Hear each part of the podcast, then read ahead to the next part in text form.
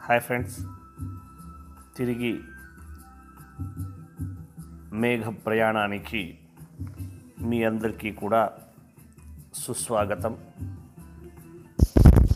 ఇక్కడ మనం నిన్నటి రోజు విశేషంగా కాళిదాసు చెప్పినటువంటి అంటే ప్రేమికులు విడిపోవడం అనేది ఎంత కష్టసాధ్యం అనేది మనం విన్నాము. ఇప్పుడు ఆ యొక్క కాళిదాసు మళ్ళీ ఆ ఒక మేఘాన్ని మళ్ళీ పొగుడుతున్నాడు. అంటే నువ్వు వెళ్ళే దారిలో ఎంత అందంగా ఉంటుంది. ఎందుకంటే వెళ్ళే దారి కఠినంగా ఉంటుంది అంటే ఎవడు వెళ్ళడు కదా. సో అందుకోసం ఆయన్ని శమనం చేయడానికి మళ్ళీ ఒక విషయాన్ని ప్రస్తాపిస్తున్నాడు ఫ్రెండ్స్. రత్నఛాయా వ్యతికర ఇవ ప్రేక్షమే త్వత్పురస్తాత్ వల్మీకాగ్రాత్ ప్రభవతి ధను ఖండమాఖండలస్య ఏన శ్యామం వపురతితరాం కాంతిమాపత్స్యతే తే బర్హేణేవ స్ఫురితరుచిన గోపవేశస్య విష్ణో ఇప్పుడు చూడండి ఏం చెప్తున్నాడు ఈ శ్లోకం ద్వారా అంటే నువ్వు ఎప్పుడైతే ఆ యొక్క చిత్రకూట పర్వతాన్ని దాటి కొంత దూరం వెళ్తావు అక్కడ నీ ఎదురుగా ఒక ఇంద్రధనస్సు అంటే రెయిన్బో.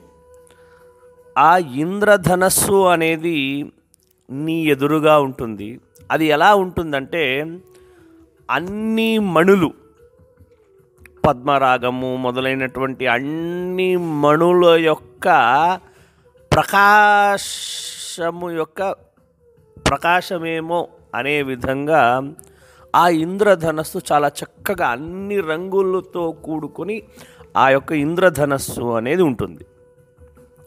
అది ఏదో ఒక కొండ నుంచినో ఎక్కడి నుంచినో అది ఆవిర్భవించినట్లు ఆ ఆకాశాన్నంతా కూడా ఇలా ఆవరించుకొని ఉంటుంది. అప్పుడు నువ్వు నల్లగా ఉంటావు మేఘం. ఎప్పుడైతే ఆ యొక్క ఇంద్రధనస్సు దగ్గరికి నువ్వు వెళ్తావో నువ్వు నల్లగా ఉంటావు అది నెమలిపించం మాదిరి ఉంటుంది ఆ ఇంద్రధనస్సు. మీ ఇద్దరు సంపర్కం అయినప్పుడు ఎలాగుంటుందంటే నువ్వు సాక్షాత్ కృష్ణునిలాగా అంటే నీ నీడ అనుకోండి.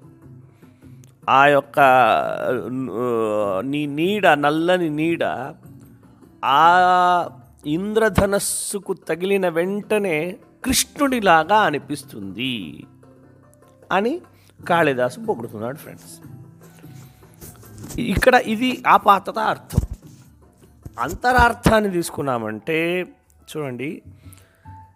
ఎప్పుడైతే మనం ప్రేమించిన అమ్మాయి మన ప్రేమను యాక్సెప్ట్ చేస్తుందో అప్పుడు మనం కూడా అలాగే వెలిగిపోతాం. అంటే అన్ని మణుల ప్రకాశము కలిపితే ఏం ప్రకాశమో దానికన్నా ఎక్కువ ప్రకాశం మన ముఖంలో వచ్చేస్తుంది. అది చెప్పలేని ఆనందం.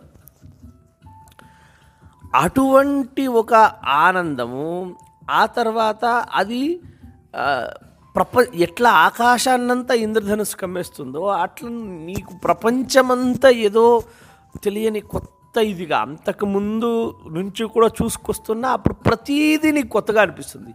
ప్రతీది ఏదో వింతగా అనిపిస్తూ ఉంటుంది. ఆ మనసుకి ఒక తెలియని ఆనందం అనేది కలుగుతుంది.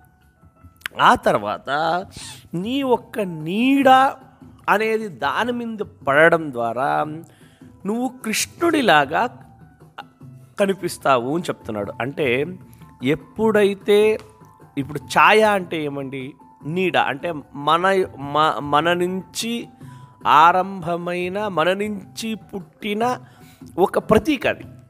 అలాగే ఎప్పుడైతే నీ యొక్క రూపం ఆమె మనస్సులో పడింది ఆమె హృదయంలో దాచుకుంటుందో అప్పుడు నువ్వే కృష్ణ సమానుడు. అంటే గోపికా స్త్రీలు ఎలాగైతే కృష్ణుని కోసం అట్లా తహతాపడ్డారో ఎలాగైతే పూజించారో ఎలాగైతే సేవించారో అలా ఆ రోజు నుంచి నీ జీవితం ఏమైపోతుంది అంటే ఆసమంతా చేంజ్ అయిపోతుంది.